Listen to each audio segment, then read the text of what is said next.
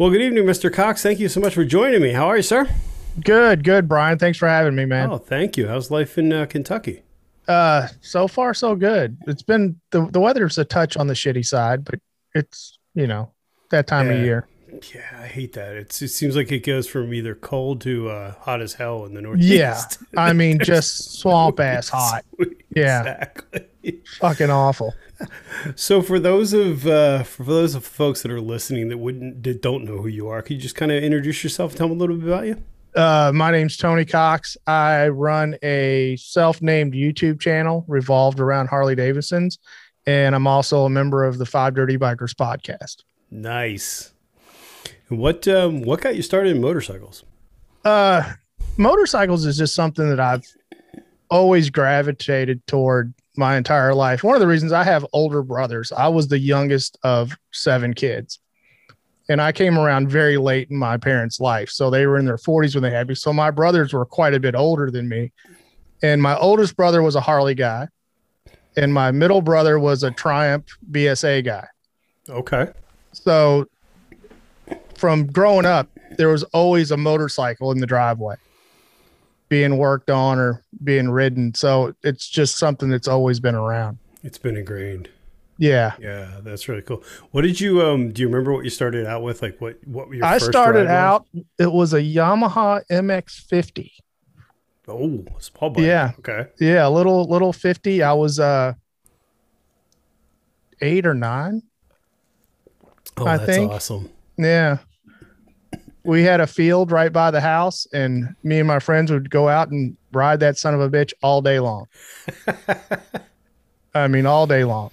But yeah, that seems to be the school of thought, right? There's the people that go all crazy and try and learn, and there's the other people that just get on it. And we did. I mean, we didn't know anything. We got it and took it out in the field and figured it out. You know what I mean? That is awesome. Yeah, it took us like 2 days to get out of first gear, but we eventually got it. That's awesome. You know, that's really cool.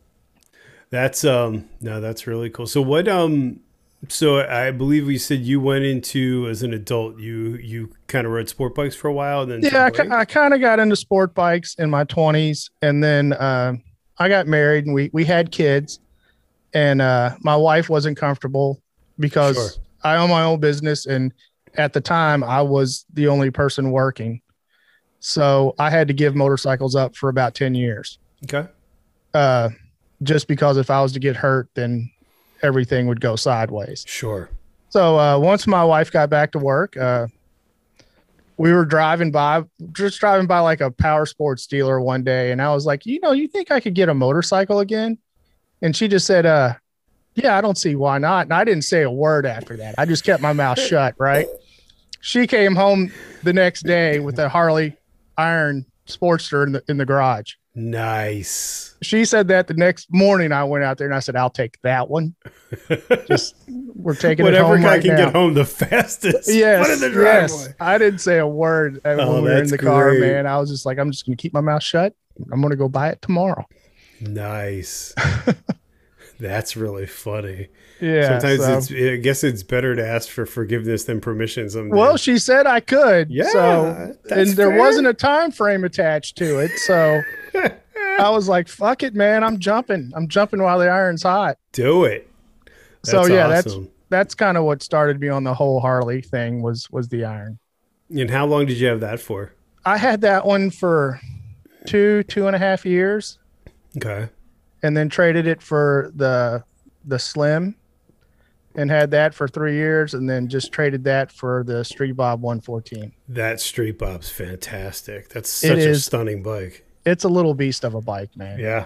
I say little. It's not little, but it little for a soft tail, and it hauls ass. Yeah. It really does.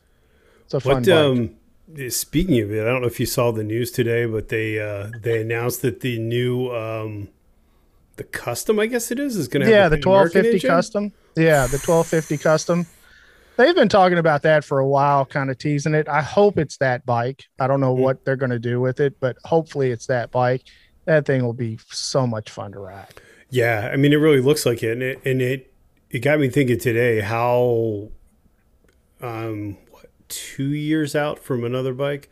So at what point is it going to be where they're all going to be that engine, or at least all that technology? Yeah, I think the Sportster's going to have to go away. Yeah.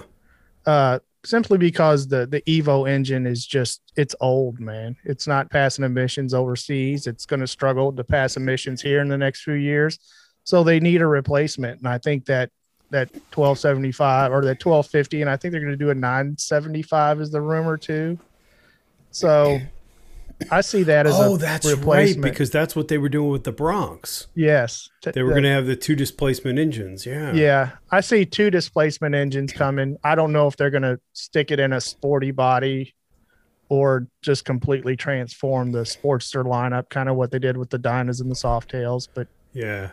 Who knows? I saw a couple of pictures today, and of course, you know, it's all speculation, but it's got the picture I saw, it's got the two exhausts on the side, sort of like a scrambler. It looks really sharp. No, it's going to be badass, dude. That Pan America's hot. I mean, that engine's hot.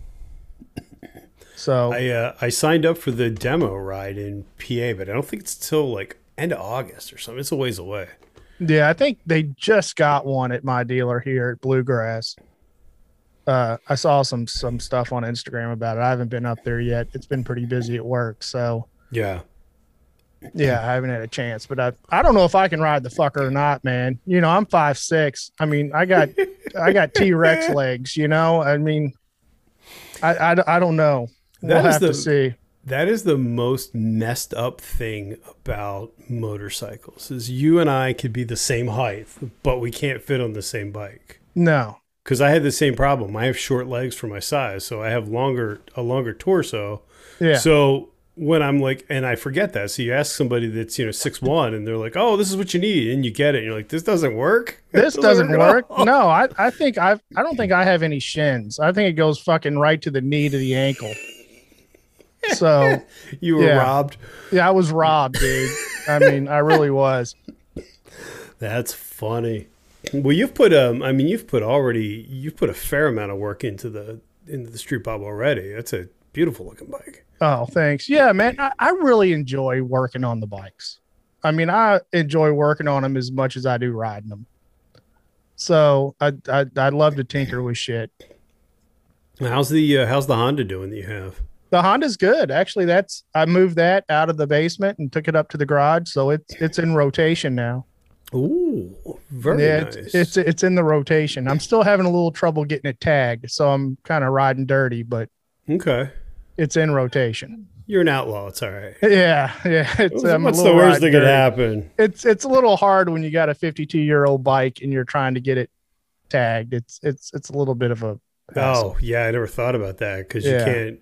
Because there's no title for it at that point, I would assume. Or no, I had the title, and I mean, big fucking ordeal with it. It was an archive title because the guy didn't pay taxes on it for years and years because it's just sat in the garage.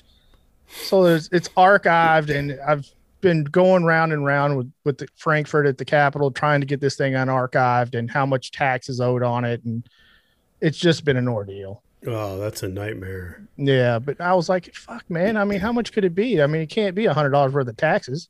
Yeah. You know, it can't be much. Just tell me so I can get a tag. Although if they get you, knowing the states, they'll get you in the rears. They'll have some crazy, it'll be like the IRS. I know. You originally owed $100, but now you owe $10,000 for fees. I think I paid all of $250 for the bike when I bought it. Oh, that's awesome. So, yeah. It was in boxes. What year is that for people that don't know? It's a 1970. It's a 1970 CB 450. Nice.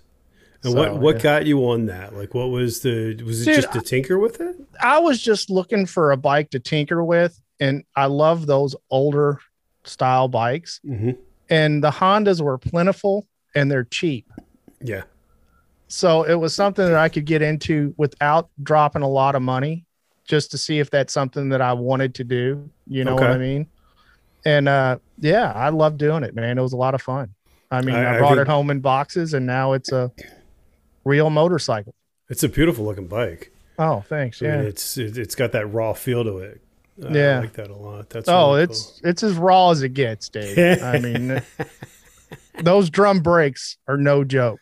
Yeah, that's Yeah, that scares me. Yeah, you might as well Freddie Flintstone the fucker. I mean, it's not the best stopper in the world. We're not stopping anytime soon. Yeah, you got to prepare. There's no anti-locks. You know, you got to kickstart the bastard. You know, carburetors, chokes. It's the whole deal. That's commitment. Yeah, I get upset when my bike doesn't kick over on the first shot.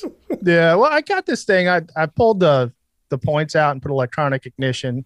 Okay. And I put new carburetors. I mean, it fires first kick. That's awesome. Yeah, it's a great little bike. It's fun, man. What type of riding do you like to do in Kentucky? Because I mean, I had a chance to meet up with you in person, but that's some beautiful, beautiful country. I mean, that's kind of what I'm a back road guy, man. Yeah, I go out and you know, I get to the end of my neighborhood and I'm like, am I going left or right? Mm-hmm. And then I just go and end up where I end up. That's awesome. You know, I've been really interested in like doing the distilleries, the bourbon trail, because it's beautiful rides back to those places. Oh, I'm sure. I mean, just gorgeous rides. That's the one thing that we have here. I mean, not that we have any high-end wines in New Jersey or PA, but I'm sure somebody will argue that, but it's true. Those are the vineyards are the best places to ride because they're always on some back road. Yeah, they're in the middle of nowhere. Yeah. You're like, where in the fuck am I? And then all of a sudden, it's like there's Woodford Reserve, and it's like, this is amazing. Yeah, that's got to be great because that's you've got a lot of rolling hills, right? Because you don't have much mountains there. No, it's rolling hills, very twisty. We have. What freaked some people out when I ride with them, we have a lot of blind corners. So when you're coming up a hill, it'll automatic, you know, when you can't see the road when you're going up, and then it's a hard right or left when you get to the top. Oof.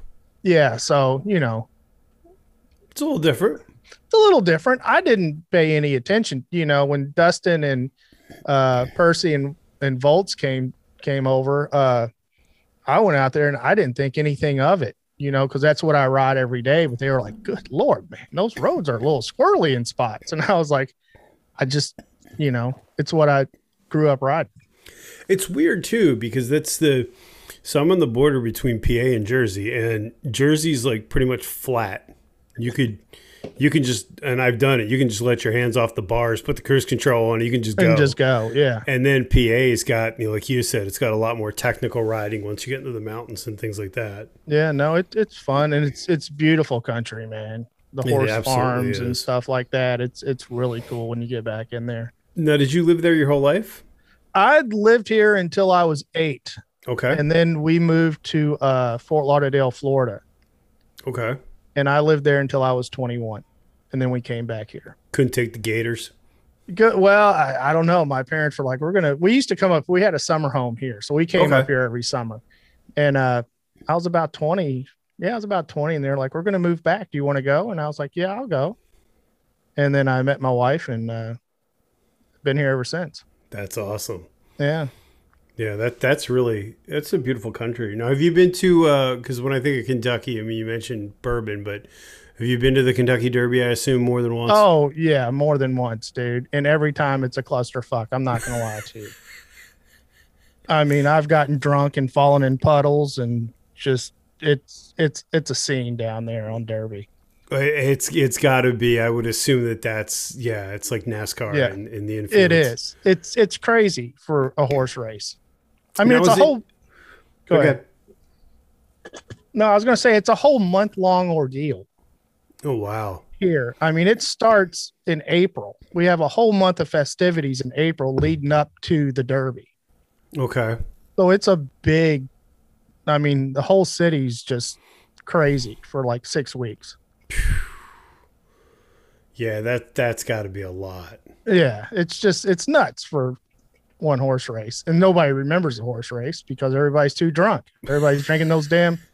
Everybody's on those mint juleps. You give me all that bourbon. I mean, I know, man. What's a man supposed to do? Yeah, you get on those mint juleps, and the next thing you know, there's a pink elephant on a unicycle out there. You're like, what the hell?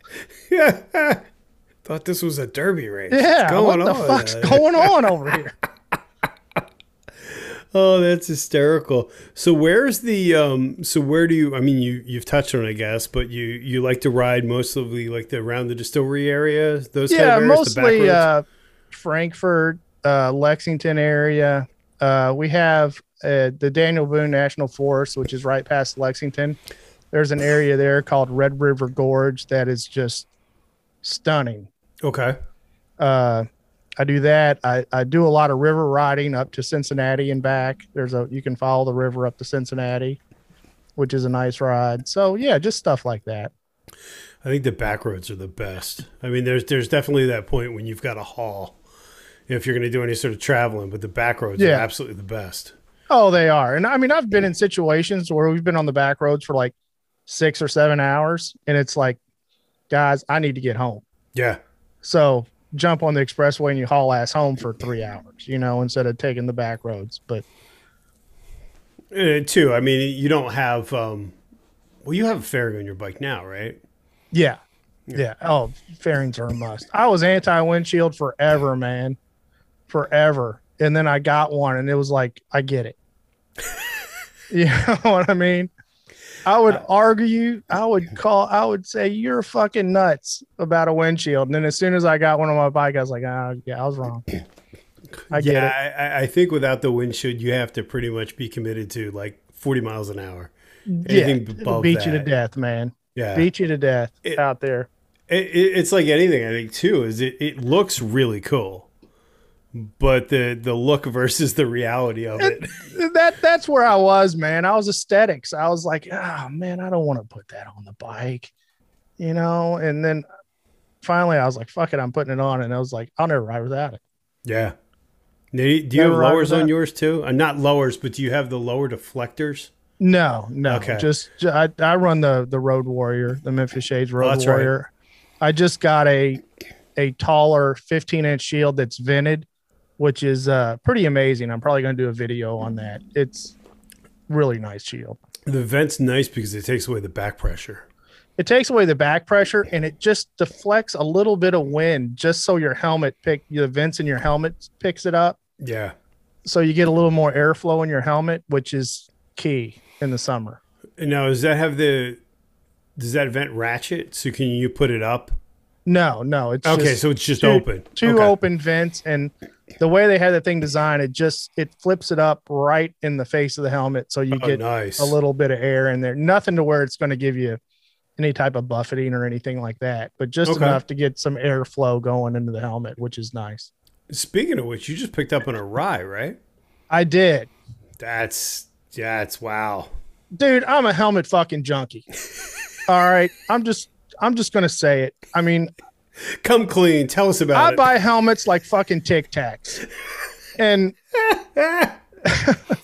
I do. And I've always been on the hunt for the perfect helmet. You know, you're like, all right, I'm going to try this one, or I'm going to try this. You know, I bought all these fucking helmets. I probably have 10 of them.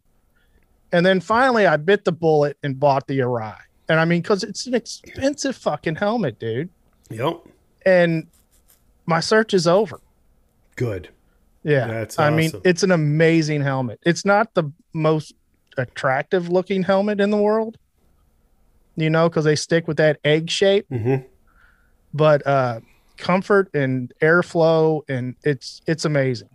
It's amazing to me how much a helmet can make a difference, because I have your 1200, and that's amazing that the 1200 is that different than the RF. Oh, yeah. The 1200's a fantastic helmet. I couldn't believe it. I put it on, and I was like, okay, it'll be better, but I wasn't expecting, like, better. Like, it's significantly different. Yeah, significantly better. And that was... I bought that helmet, and then I was like, it's a great helmet. I loved it. And then I took the fucking on the Rurock. Mm-hmm. Piece of shit, dude. When I first got it, I was like, oh, man, this is nice. The Fidlock is awesome. That thing's awesome. And why they don't license that out and have it put on every fucking helmet out there, I have no idea, because that's the best thing they got. Yeah. Well, and I think it's hard, too, with some of the newer companies is that you can see they have the idea. It's just maybe not quite there yet. You know what I mean? Because you can't, you can't compare it to a lineage of an Arai or a Shoei or a Schuberth. Like, they're just not. No. You know. It's not. But it's a $500 helmet at the end of the day, though. I mean, you're spending $500 on this thing. And I wore it 4 months, and I took it off one time, and all the pads fell out of it. Oh. Because all the internal snaps were broken, you know? And it was just like, really?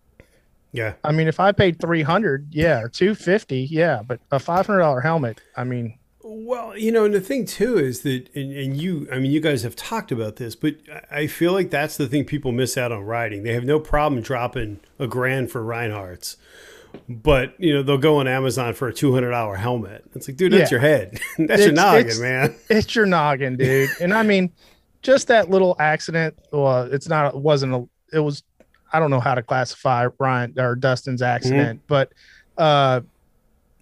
he didn't actually fall or get hit, but he had to jump off the bike to get out of the way.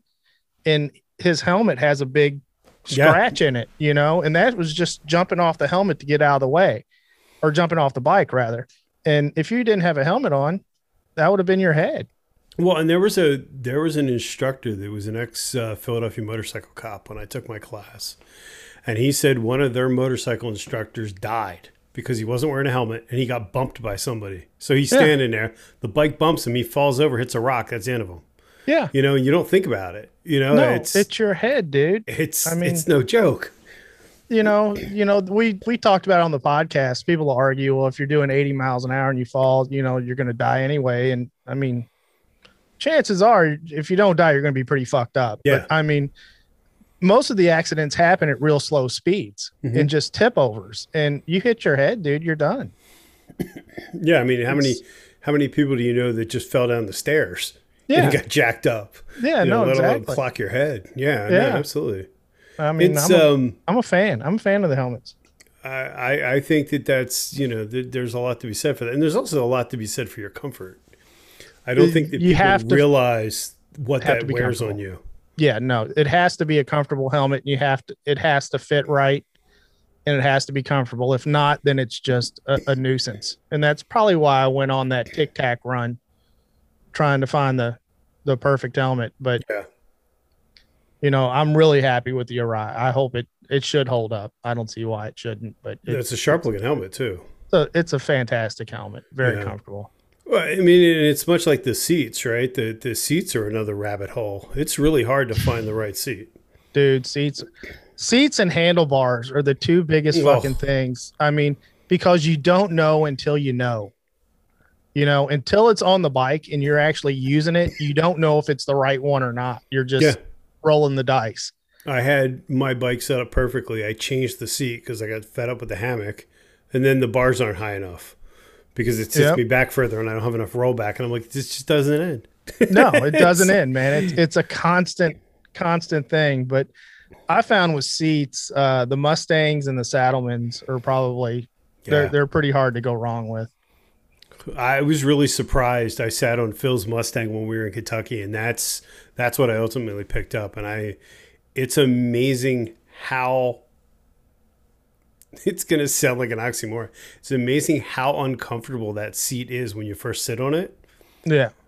But then how comfortable it is by the end of the day, because you're not, your butt's not all squished, or I don't know. No, there's a better term for it, but. Well, I think the big confusion is people think that a seat should be soft.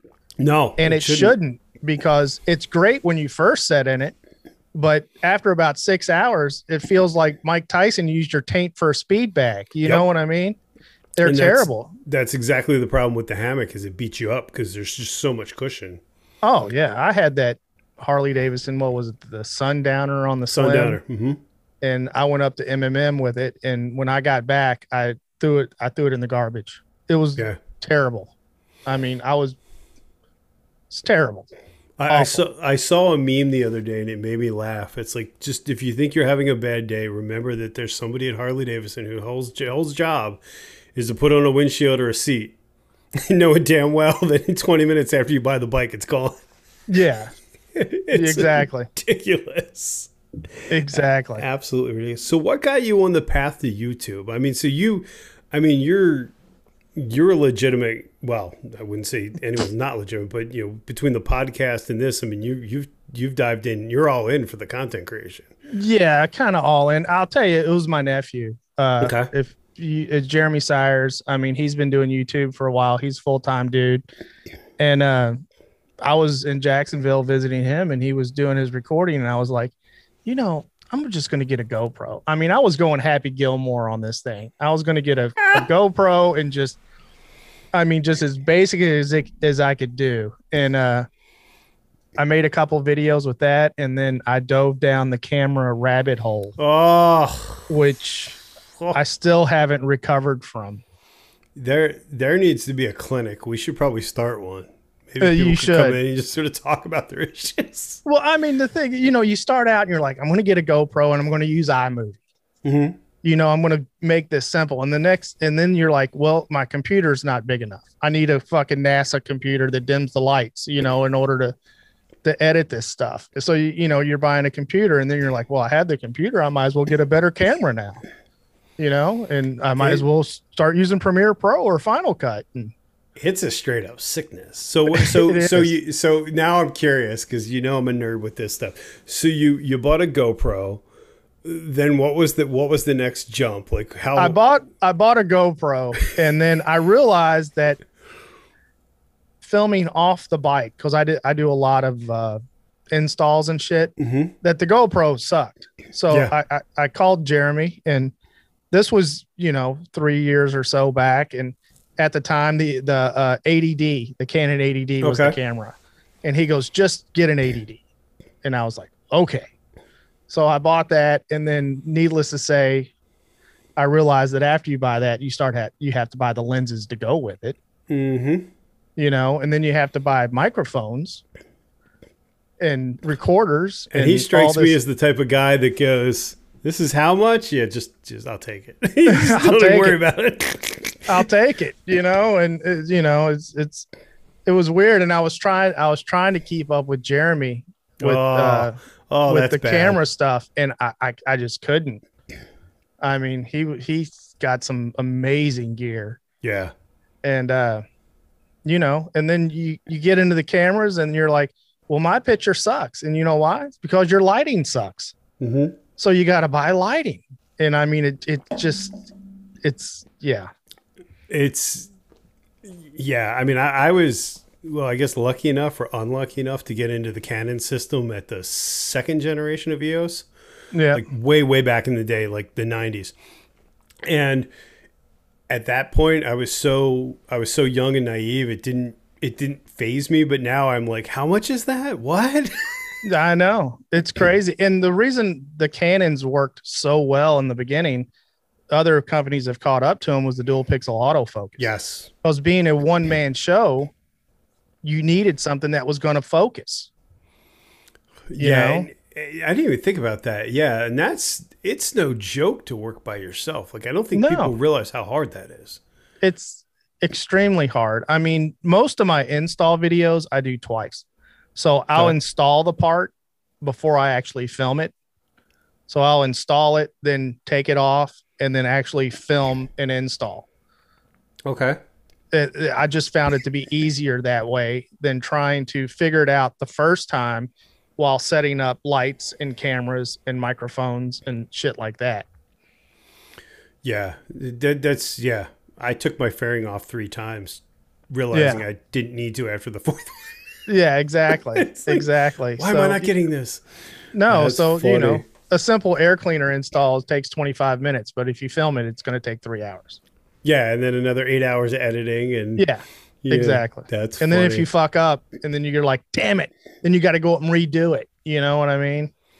And so you're using what now? An R? I have the EOS R that I use now with my go-to lens is the 24-70L. Oh, the 2.8. Yeah. That's kind of my go-to-er. That one and the 100mm macro L. Oh, that's another. Yeah. That's a great B-roll lens, man. I mean, it's so sharp. I was really surprised. Now, granted, you don't have the speed, but that 24-105, which is the sort of kit lens for the RP. That's a great lens too. that lens is a workhorse. Yeah. You know, you start buying other lenses and you just keep going back to that one because it just works. Yeah. And the primes are great too, man. Prime lenses are great. I just find it when you're filming stuff by yourself, a short zoom like the 24 to 70, it's just handy. Yeah. You know, you're not constantly swapping lenses out, trying to find the right focal length and things like that. But I mean, that's just, it's a whole rabbit hole with the videos. You can make them as simple as you want or as complex as you want. So that's a tough one. Yeah. And we were talking about it earlier. It doesn't seem like, you know, like I picked up the 9 and you turn that on and it's not even, it doesn't even look like the 8 or the 7s in my case. And you're like, what just happened? It's the same brand. It's the same brand. Yeah. And it's a constant fight of, and I think there's a few channels on YouTube that I watch that's really elevated the video game. Mm-hmm. You know what I mean? To where really they're not even videos anymore. They're almost mini productions. Yeah. You know, and that takes a lot of time and a lot of effort to do that. Well, yeah. And that's where I think the struggle then becomes too, is that, I mean, you were putting out videos every week, if I remember right. I was putting out videos every week. And then I got involved with the podcast. Mm-hmm. And honestly, the podcast has turned into something that we didn't expect. Mm-hmm. So it takes a lot of our time. Yeah. To be able to do that and to be able to record every week and, you know, release one every Monday like we do, and all the behind the scenes and stuff. It's a full-time job. Well, and I think it speaks to anybody that listens to your podcast. You can see the difference in engineering. I mean, the audio is come a long way for, and it wasn't that it was bad before, but you can see how it evolved. Yeah, for sure. Audio is a constant struggle because a lot of people that listen to the podcast, they should know, but if they don't, we're all in different states. Mm-hmm. We're not in the same room. So we're doing this through Zoom or StreamYard or something like that. And to be able to get the audio dialed in it's a weekly struggle.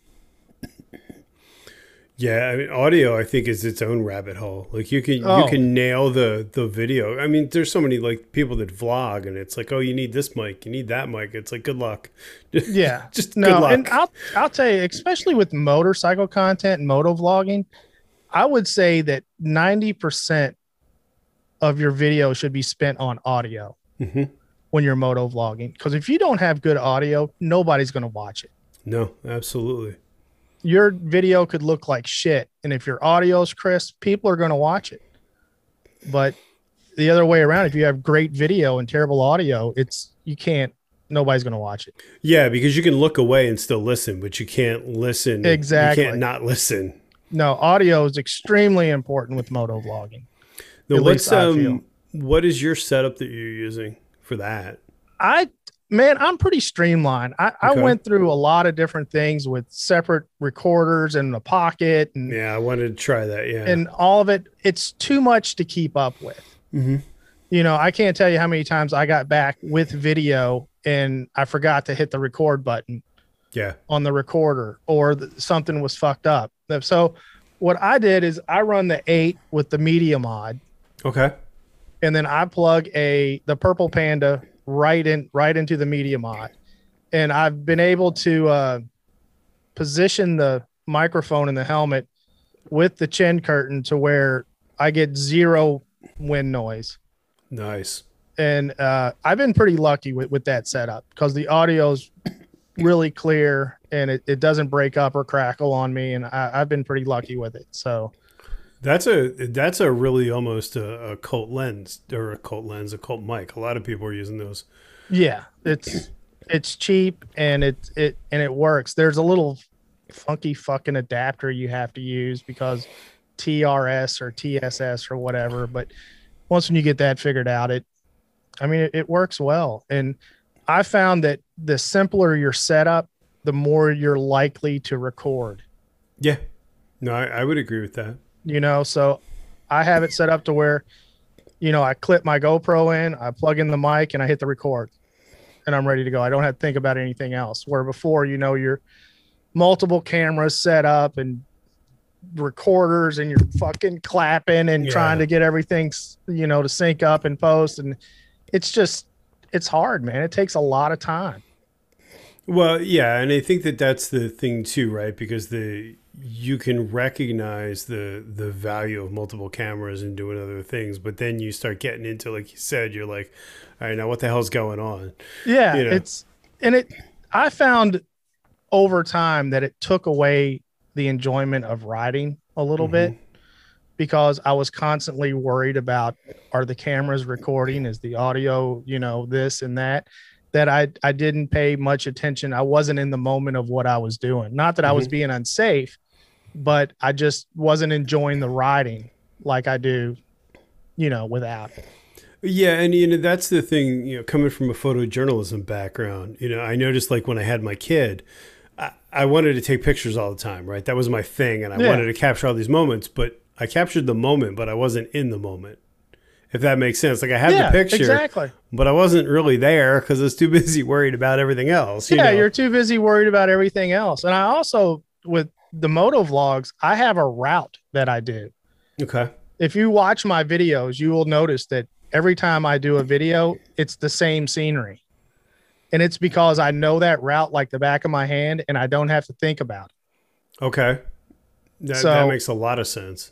So I'm not worried about what's coming around the bend or what's happening down the road. I know exactly where everything is. So that way it makes me feel safer doing it, because it can be distracting at times. Oh, 100%. And that's, and like you said though, and I think that that's a good point, is that everybody wants to capture everything, but then sometimes there's a lot to be like, you know, it still happened if I didn't videotape it, you know, it really did. It still happened. It's still there. It's just, you know, do you need to publish it? Yeah, exactly. I mean, I used to record all the time. Now I do. If I record, it's on purpose. It's not just because the camera's on there and I hit record. It's like, I'm going to go do this for this. And then I come home, take everything off, and then I'll ride. Yeah. Now, does your setup on the same helmet, or do you have two separate helmets? No, I have two separate helmets. So I have the Shoei RF, what is it, the RFSR? That is my motovlog helmet. Okay. Because I was able to, like I said, I was able to get the mic in there with the chin curtains and things, and I was able to cancel 99% of the wind noise out. So it's like, if it's not broke, don't fix it. So I'm not moving it to another helmet. Yeah, I'm not going to move it to another helmet. And I've just bought another docking station for my Cardo that I have in there, so I can just pop the Cardo on and plug my camera in, and I'm off to the races. There you go. Simplicity. Yeah. I think that there's you're also not tempted with that. And I know I'm going to open up the rabbit hole of the argument, but a lot of times if we're just riding at night and we're riding around town, I'll ride my half helmet. And there's a part of me that really likes that, because I know when that comes out, I don't have to worry. Yeah. I'm not playing with electronics. There's no batteries to be charged. There's no nothing. No, there's none of that. And that's what it is. I mean, if I'm going out for a ride, I'll grab the Arai, put the Cardo on. If I'm going out to motovlog, I'll grab the Shoei. That's cool. And that way it's, you know, I tried to make it as easy as possible, because I got shit very complicated and it was just too much to deal with. Yeah. I mean, there's a lot to be said for that. So when you shoot your installs, you're only shooting with an A camera, right? You're not shooting two cameras. No, I shoot one camera. So what I usually do is I will sit down and do the talking head. Okay. And then I'll edit the talking head, and then I will go back and shoot all the B-roll. Because after the talking head's done, I know where I want the B-roll to be. Okay. And then I will go back and shoot specific B-roll for that talking point and then add it in. Okay. Instead of just, I used to shoot just a shit ton of B-roll, and then I would do the talking head and none of it really fit. Oh, that's a good idea, because I actually did that this week. I got knocked out all the B-roll, then shot on the bike. But yeah, that's a good point, because if you're shooting the B-roll after the fact, you can get more in depth. Yeah, you know exactly what shot you need. you know, you're sitting there talking about it and you're like, oh, I can do this shot now. So I'll go out and I'll shoot it and then add it in instead of just having 100 random clips of shit that you're trying to rifle through and make it fit into your video. No, that's a really good idea. Now, do you storyboard out your stuff? Because I know a lot of people say, oh, you have to storyboard it. And you have to... really don't, man. Most of mine, like I said, is a lot of installs and, you know, some moto vlogs, talking stuff. But I really don't storyboard. I kind of have an idea what I'm going to do. And sometimes it stays there and sometimes it takes a hard left and I do something completely different. I mean, it just depends. I always found out when I was trying to get a certain shot, I would get frustrated because I couldn't transfer what I was seeing on camera. So I was like, you know, fuck doing that. I'm just going to shoot it and be happy with what it, cause yeah, when I tried to plan stuff out, it made me frustrated. Yeah, no, and I think sometimes your point too, is that, you know, this is your hobby. It's not your job. And yeah. You can go sow in the weeds in something. And we've all done that. You do a video and you're so happy you've put, you know, 35,000 hours into it and it gets 5 views. Yeah, video exactly. That you just threw up with a selfie stick, you know, kills. Dude, and I mean, I found that a lot. Like, for instance, like the Street Bob video when I bought it, I shot it on the GoPro outside on the helmet, walking around the bike. I mean, it was a horrible video. I put zero effort into it, and I think it's sitting at 60,000 views. Yeah. And I put zero effort, and then I'll do something and put a tremendous amount of effort in it. And it doesn't do anything. Yeah. It just sits there. And sometimes I think, too, it's timing. Because when you did the Bob video, that just came out, wasn't it? Because if I remember correctly, that paint was still wet on that bike. Yeah, the paint was still wet. It was the first one. As soon as it got off the truck, I went there the next day. And I was like, that's awesome. I'll take that one. That's really cool. So what is... oh, I just drew a blank. So if you're... you were saying with filming with the GoPro and trying to do, you know, how it is hit or miss. Like, what do you enjoy doing? Like, if you had a choice between I'm going to film this or I'm going to film that, like, what do you enjoy more? Is it the riding? Is it the installs? I like moto vlogging. I mean, I like the idea of it. I really do. I like it because it's simple and it's quick. Yeah. But finding talking, you know, when you're riding and you're talking to yourself in the helmet, you got to get over that to begin with, because the first few months I was like, I feel like a complete douche. You know what I mean? Your arms are waving around. You're at a light. You're talking to yourself. Once when you get over that, moto vlogging is fun. It's just, you know, we talked about this, I think on the very first podcast we did, is does it need to evolve? I mean, does it need to turn into something a little bit different than what it is of just strapping a GoPro to your helmet and riding down the road? I think some of the travel stuff that I've seen where it's, you know, it's talking, it's a destination, it's some experience, and then a ride some more is kind of interesting. Yeah. I think Adam Sandoval and $1 Million Bogan, all those guys do that stuff really well. You know? Yeah. You have to start to wonder, like, though, it's almost too good. You watch it and you're just like, damn, the long way around wasn't shot that well. I know, exactly. And I mean, that's the type of stuff I would like to be able to do. But it's, you know, you're going to get on the bike. Now you're packing an SL, you know, some type of camera with multiple lenses, and you're packing a drone, and you know, you got a whole kit that you have to haul around with you. And then when you get to your destination, it's setting said kit up to get the shots. So, you know, it's a commitment to pull stuff like that off. And it's actually a good segue for the next talking point about your meetup in September. There was a part of me that wanted to ride. There's the part of me that wants to drive, because if I drive, I can take all my gear because I can't do it on the bike. And I'm like, yeah, but then it starts to get back to, there's this great video and I didn't enjoy it. You know, it's funny that it's because MMM, the original one that we did when we first started the podcast, I ended up towing my bike because I had a gas leak. and I couldn't get it fixed. So I towed it there and rode it with a gas leak, but I was able to bring everything camera wise. Didn't use it. Yeah. Never pulled it out. I had so much fun hanging out with everybody and just talking to people that I got some footage, but not what I expected to do. You know, we did that 13-day trip, and I didn't have the M50 that long, and I bought the two GoPro 7s. M50 never once came out of the bag. No. Just sat there. Because it was like, you know, the nice part that I did really like and I found to embrace is that I can take this out and it goes away that quick. There's no, you know, if I'm going to pull out my gimbal, it's like a month of Sundays to try and set the damn thing up to work. Yeah, exactly. Same with the drone, because I've bought a few drones and it's like, bring the drone. I was like, yeah, it's great. And we get out there and there's software updates that'll take 45 minutes. And then, you know, at 45, 50 minutes later, I'm in the air. And it's like, well, yeah, I got that 10-second shot. It only took an hour. And it's interesting, too, that sometimes, like we were talking about before, that there's a lot of people that you watch these videos that they have one camera and they have a 35 millimeter prime. That's all they shoot with. They shoot it like they're shooting, you know, professional videography, not professional videography, but like film. And that's, you know, it's simple because you don't have to look for another lens. It's always there. Yeah, you know, it's always there.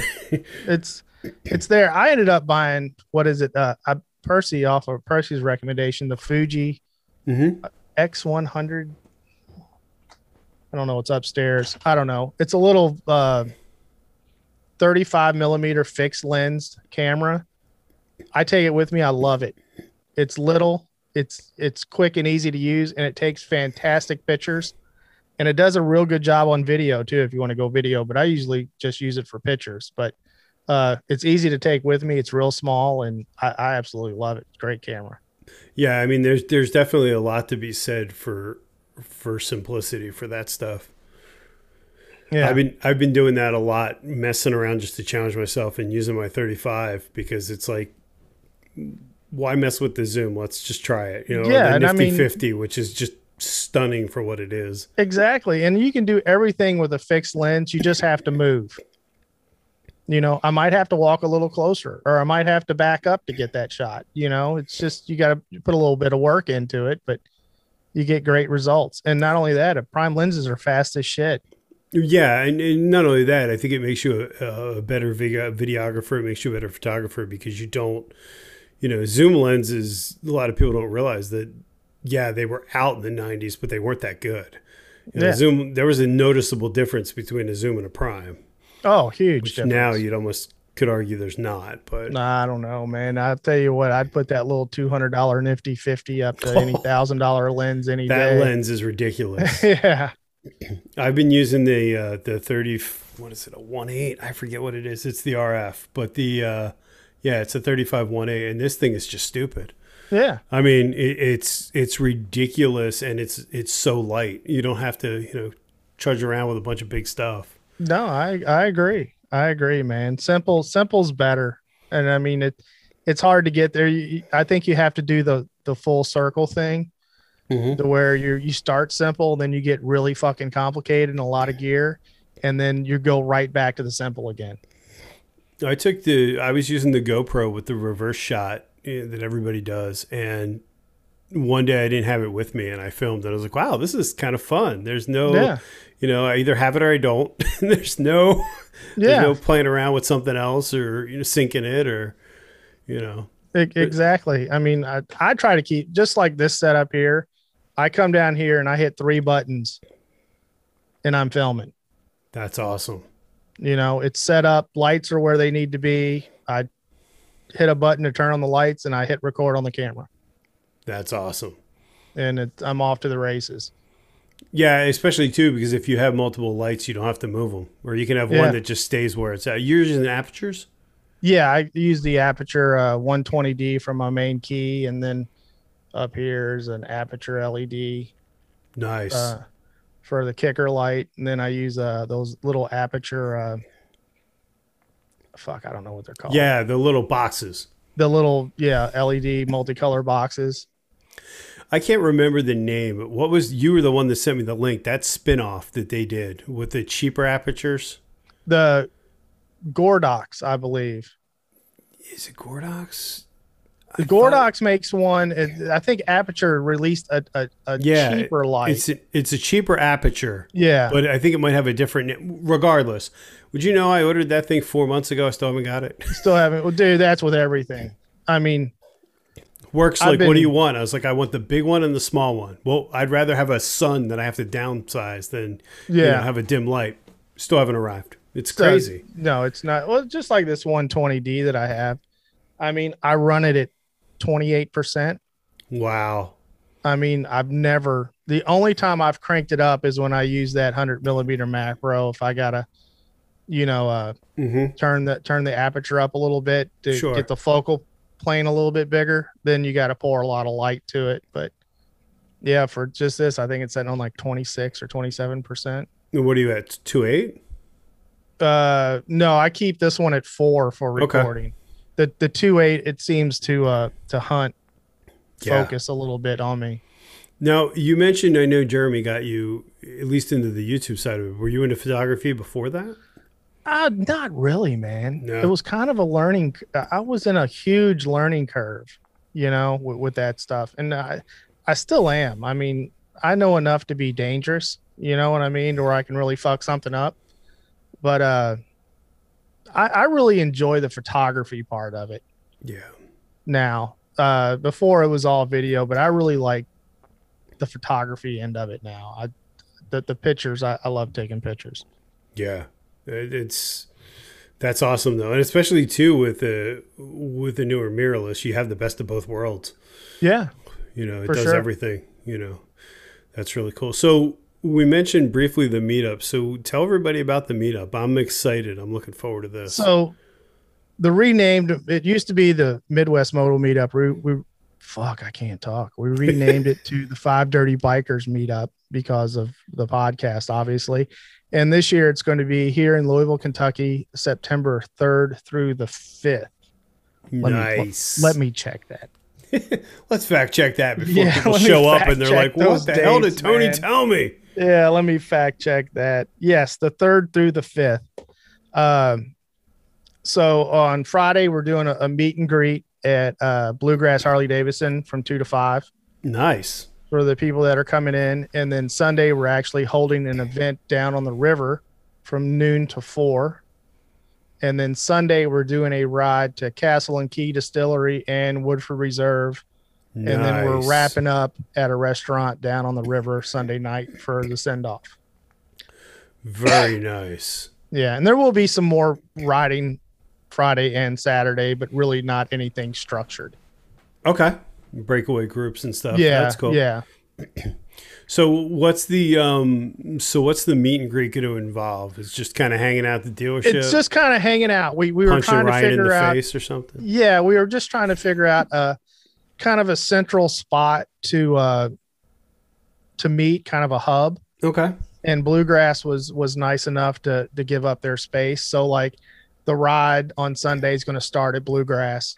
Okay. It's kind of going to be the central hub. So we thought from 2 to 5 on Friday, when most of the people will be rolling in, we'll all be hanging out. They're going to have, drinks and stuff there for us. And oh, very nice. Yeah. And we're just going to, say hey to everybody. And we'll have a sign up sheet for the ride Sunday. There are limited spots for that. So okay, sign up soon. Okay. And basically the reason is just safety. Oh, absolutely. Safety's paramount. Yeah. We just want everybody to be safe because the routes we're taking it's going to be a single file. There's no stagger ride because the roads are narrow and they're twisty. And, if you go off the side of the road in some places, you're in for a big ride. Yeah. And that's the thing too. I don't think people think that, the group rides are fun. Group rides are fun when you know the people, when it's a bunch of unknowns and various things, that's a little scary. Yeah, we just wanted to be safe. So I'm talking to Phil, R. Kentucky, which is in our Discord, and he may do a second group.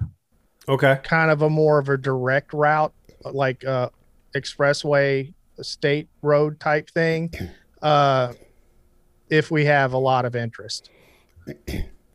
Well, that's true too, because you have so many various bikes. You've got big tour bikes and small bikes. Yeah, exactly. And you know, one of our big things, like we talked about earlier, some of the roads are a little technical. I mean, we're not going to be doing speed runs down them by any means. It's going to be slow and mellow, but be honest with your riding skill. You know, sure. There's nothing wrong with that, dude. If you come from like areas like Dustin in Illinois, where everything's straight in right-hand corners, you're a fantastic rider there, but you get in the twisties and you don't know what to do. It's because you don't have any experience in that. And just be honest with it, you know?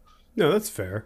Yeah. I mean, it's not a competition of who can ride better. You know, it's all about having fun and hanging out. No, and you've got some great people in the Discord too. So it's gonna be, I mean, there's a lot of people coming that I've seen. So that's great. Yeah, I hope so. Also, Jared Weems is going to be there. So the man, the myth, the legend, the man, him and Flip Noss coming, and they're going to have, they're going to have both of the David Mann bikes.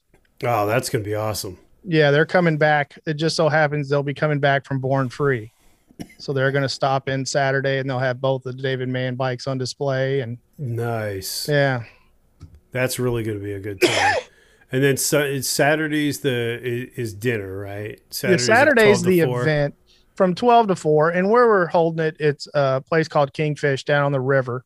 They hold a weekly bike night in the summer. Okay. It's a huge indoor restaurant, but it's also a huge outdoor venue with bands, and, you know, they have outdoor seating if you want to eat, and outdoor bars, and we can hang out there till midnight if you want it, if people want to. There's you know, we just put a time frame on it, so it would be there, but people are more than welcome to hang out there, and especially if you're staying across the street.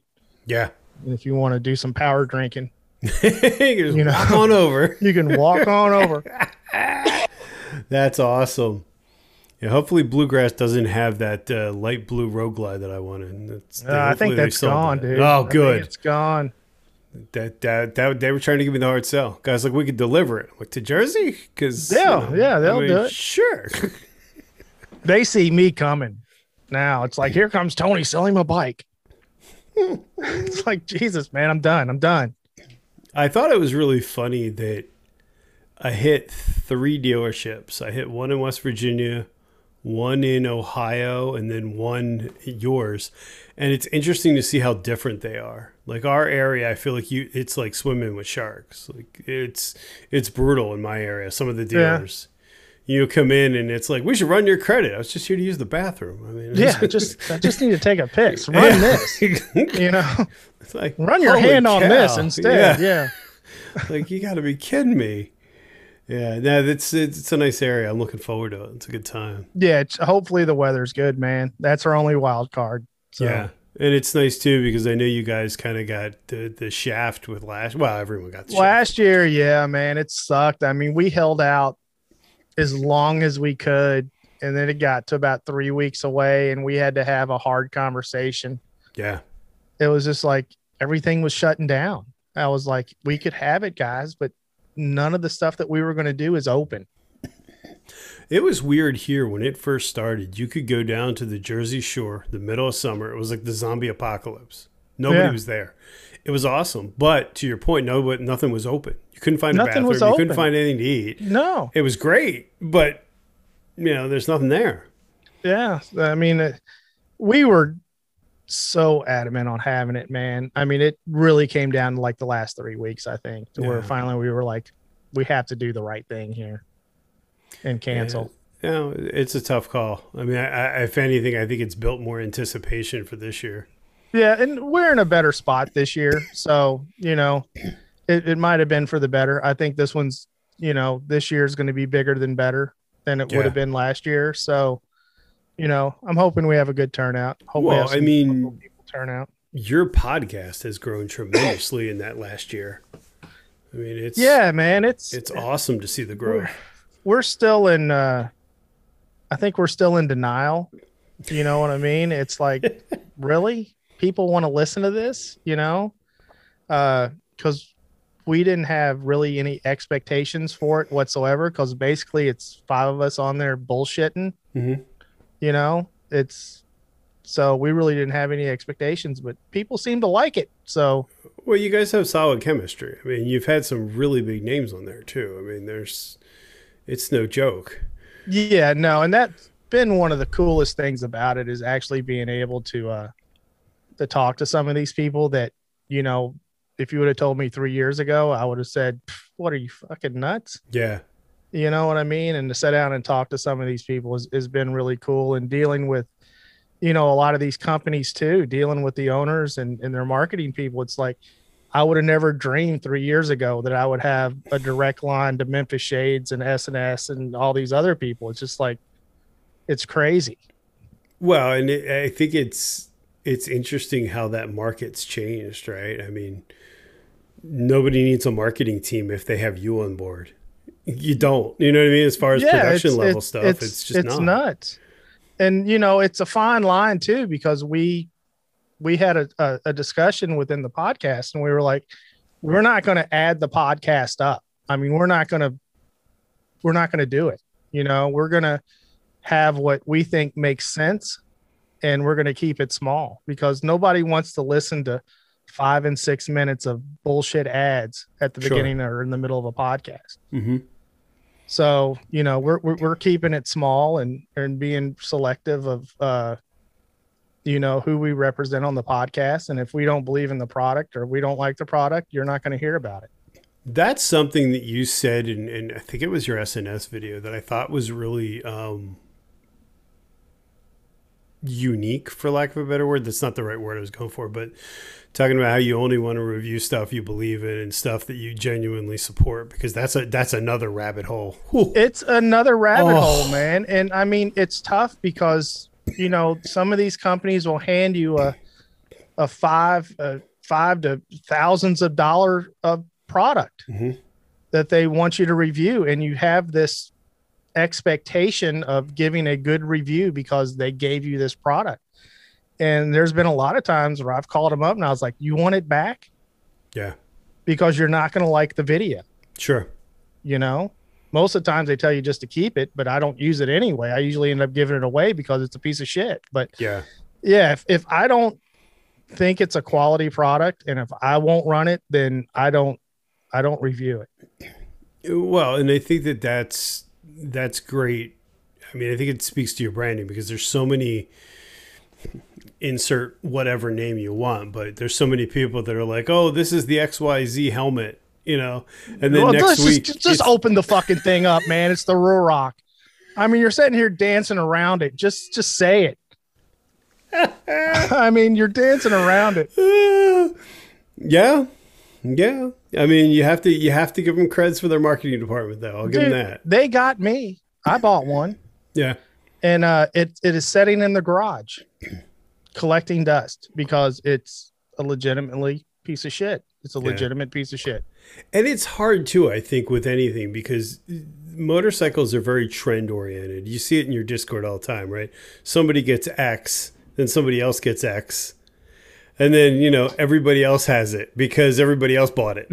You know, it doesn't end. Yeah, man. I mean, it really is influencer. I mean, there's no other way around it. And I mean, just like the great glove debate. You're an Indy Ridge man. Yeah. I'm an Odin guy. Yeah. You know, and it's like, who, you know, what glove's better? They're both great gloves. Yeah. At the end of the day, it's what works for you. Exactly. And I think that's what people miss. You know what I mean? If you have, especially gear, my head and your head aren't the same dimensions or shape or, you know. But I mean, you see these guys on YouTube, you know, I think Shade Tree uses the Odin gloves. Mm-hmm. And you see him in every one of his videos. And of course, people are like, what glove is that? You know? So, yeah. I always joke that the money is... for return on investment is anything that can go on your bars, the gloves, and your windshield. And you can because you can't escape it. No, you can't. You see it in every video, man. You see it in every video. And people are always, you know, well, I want that windshield. You know, how many times have you done that? Well, that's cool. What exactly is that? I can't tell you how many comments I get of what exactly is that on your motorcycle? That's, yeah. You know, whatever grips. Send me the SKU. I want to. Yeah, I want that exact one. You know what I mean? It's like, dude, I think I bought this fucker on Amazon. I don't even know what it is, you know, most of the time. But yeah. It really is. And it's like anything when you involve guys, it's like cameras, right? It's the great debate of what's better than what. Exactly. And it's all good stuff, man. I mean, I don't, the whole, yeah, it's just, it sometimes it blows my mind. Yeah. Other stuff that, you know. Well, too, and I think with anything too, it's like with motorcycle parts, right? It's this exhaust is better than this exhaust, but that exhaust, it's all what works for you, you know? It's all what works for you. And I will say, I'll plug them right here. That S&S Super Street is probably the best exhaust I've ever had. Yeah, it does sound really good. It was one of those exhausts, you know, when you put an exhaust on your bike and you go out and you ride it, you try to convince yourself that there's a performance difference. Mm-hmm. Most of the time you're like, well, it sounds better. And it's like, yeah, maybe, you know, maybe it's running better. That S&S Super Street, as soon as I rounded the corner, I was like, holy shit. Yeah. This thing, it doesn't sound as good as some of the other ones. I mean, it sounds great, but, you know, Vance and Hines probably has the market on tone. But the performance of this thing is unbelievable. I mean, just really impressive. Yeah, and it's again, it's what you, yeah. I don't think anything's, well, it's like with seats, and we were talking about earlier, it's only expensive if you have to buy it twice. If you, dude, there's nothing better than taking off a 600-hour seat and going, well, that was a mistake. I have a Saddleman sitting up there and hanging on a hook, mm-hmm. that I bought when I first got the bike, when I first got the Street Bob, and no, didn't work out. Had to rebuy the step up. Go back to the step up. And like you said too, with a lot of that, there's no way to try it. That's where I think Harley gets you, right? Because you can try the seat, and the seat feels better when you try it. Yeah, it is better. It's just not better than X.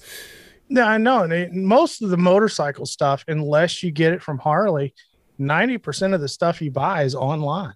Yeah. You never see it. You never get to lay a hand on it. So you're going off of people's opinions and pictures. Yeah.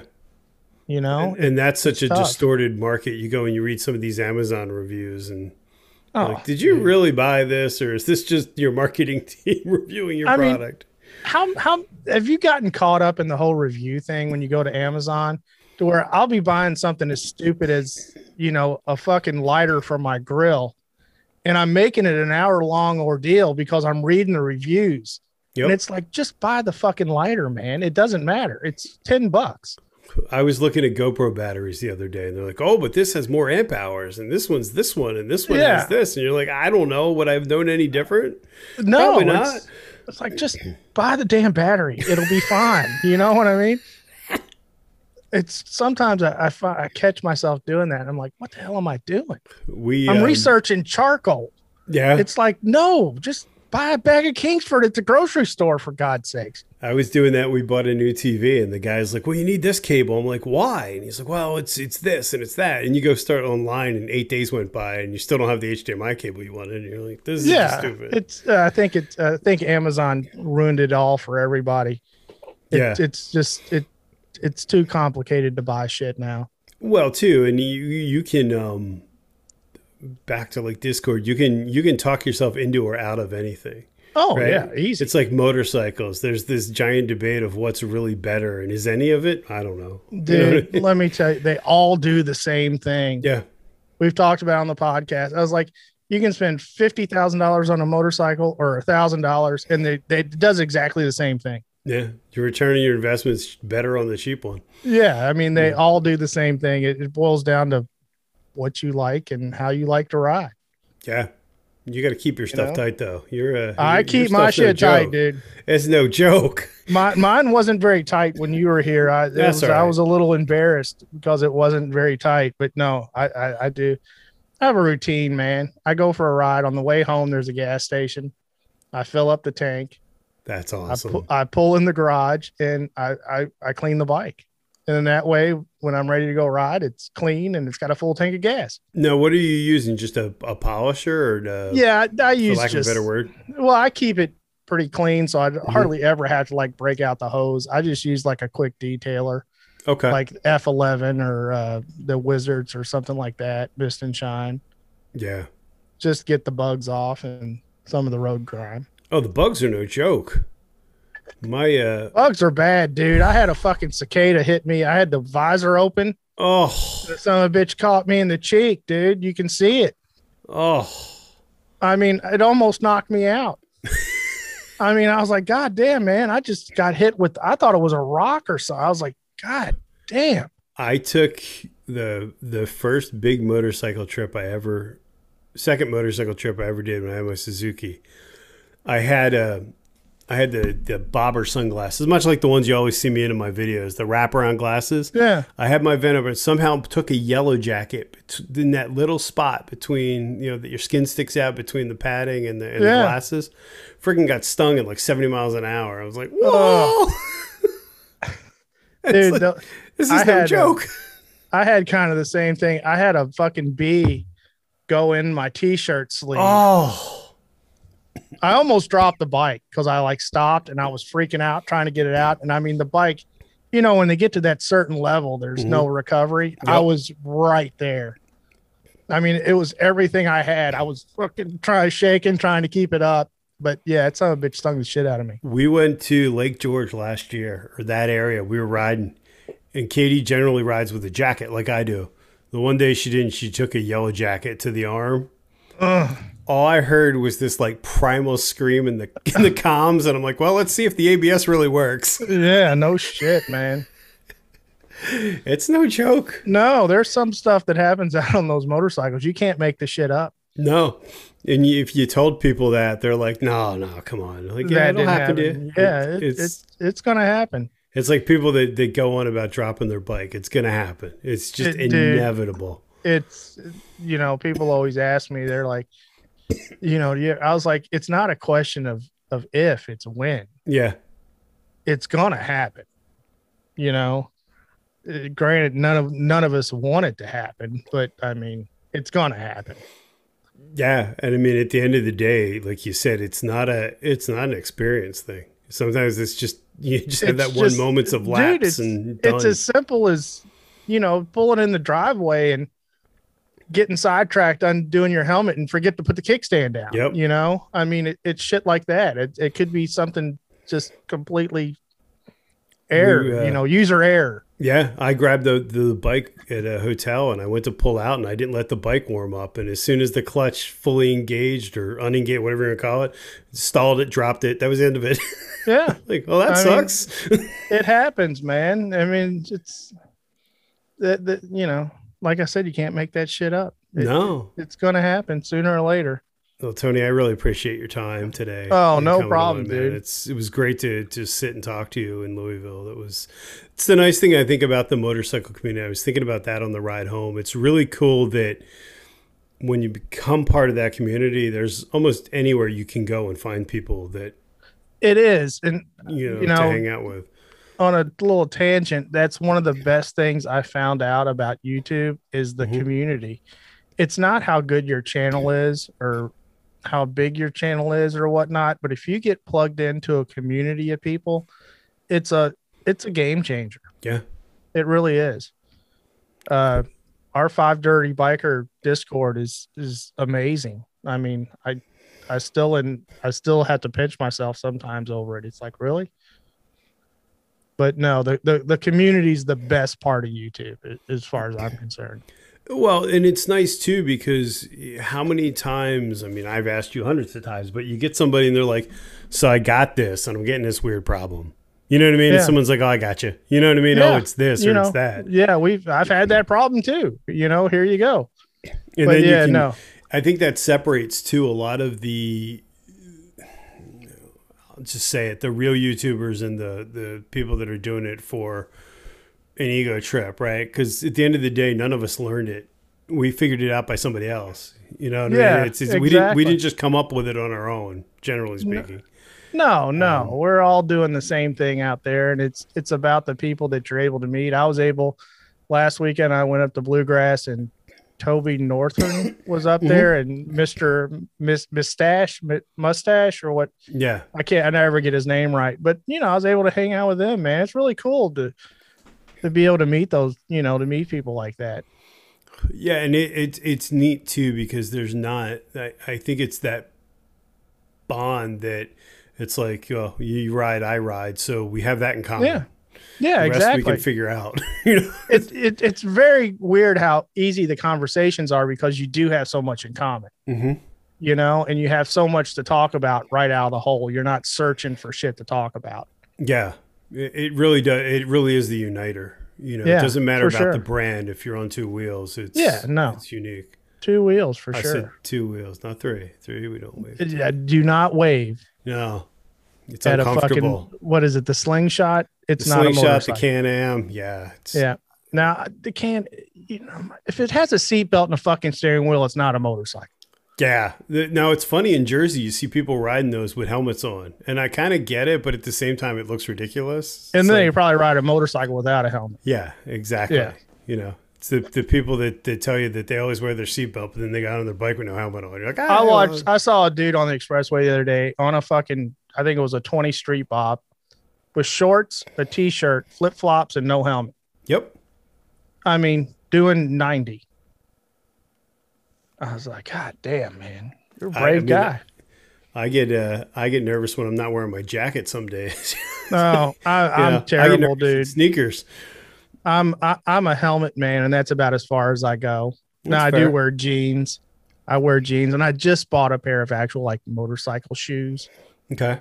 You know, those, they look like Vans, but they're actually designed for motorcycles. So that was a big step for me. Do you wear gloves all the times? I do wear gloves. I do wear gloves and a helmet. And I just traded my Vans in for actual motorcycle shoes for the first time. So I'm getting there. I'm getting there. The helmet's key though. The helmet, I think the gloves are key. I've always wore a helmet. Yeah. It's just, yeah. Kind of like a seatbelt. I get freaked out with the people that wear the half finger gloves. I know people do it, but it freaks me out because I'm always afraid I'm going to like scrape my fingers out. Did you know I started out with those? Yeah, everybody did. I mean, like I said, as time goes on, I don't know if it's, I'm getting older and I'm nervous, but as time goes on, the little piece of safety keeps coming in. Yep. So maybe I'll move up to Kevlar jeans here soon. I'm not sure. I just don't want to be hot. Yeah, that looks... That's a bold step. Yeah, I just don't want to be hot. That's my... Well, that's my $300 pair of jeans. They are. And I almost bought one of those climb induction jackets the other day. Mike bought one, so I'm going to let him be the guinea pig. But it was like $300, and I was like, I don't know if I'm going to wear it. Yeah.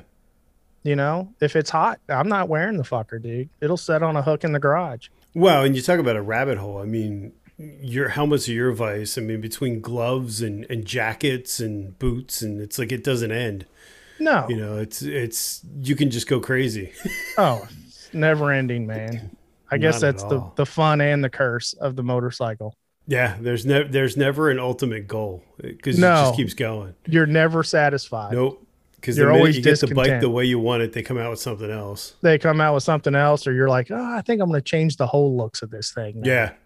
You know, that's awesome. Well, Tony, thank you so much. So what? So the meetup is September 3rd through 5th in Louisville, Kentucky. You can go to 5dirtybikers.com, hit the meetup tab, and all the stuff will be there. I think there's some hotel recommendations on there.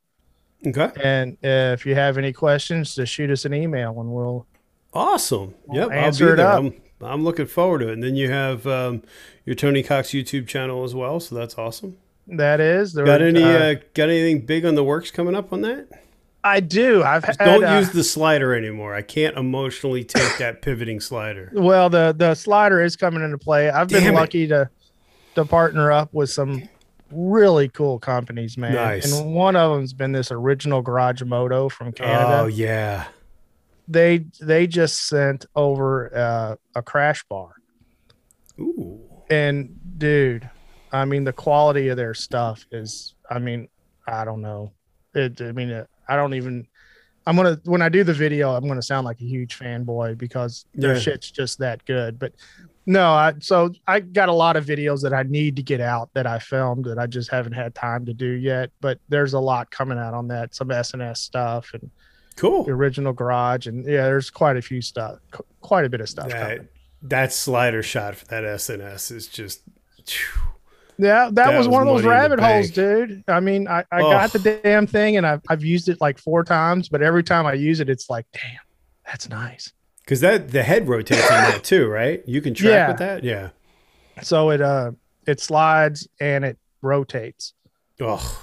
So I can we're flagging you. You're done. We're not talking about this anymore. Tony, thank you so much. Oh, you're welcome, folks. Dude, make sure you check out the Five Dirty Bikers, and please join us at the meetup. We'll see you then. Thanks, everyone. We will be there. See ya. All right. You're gonna.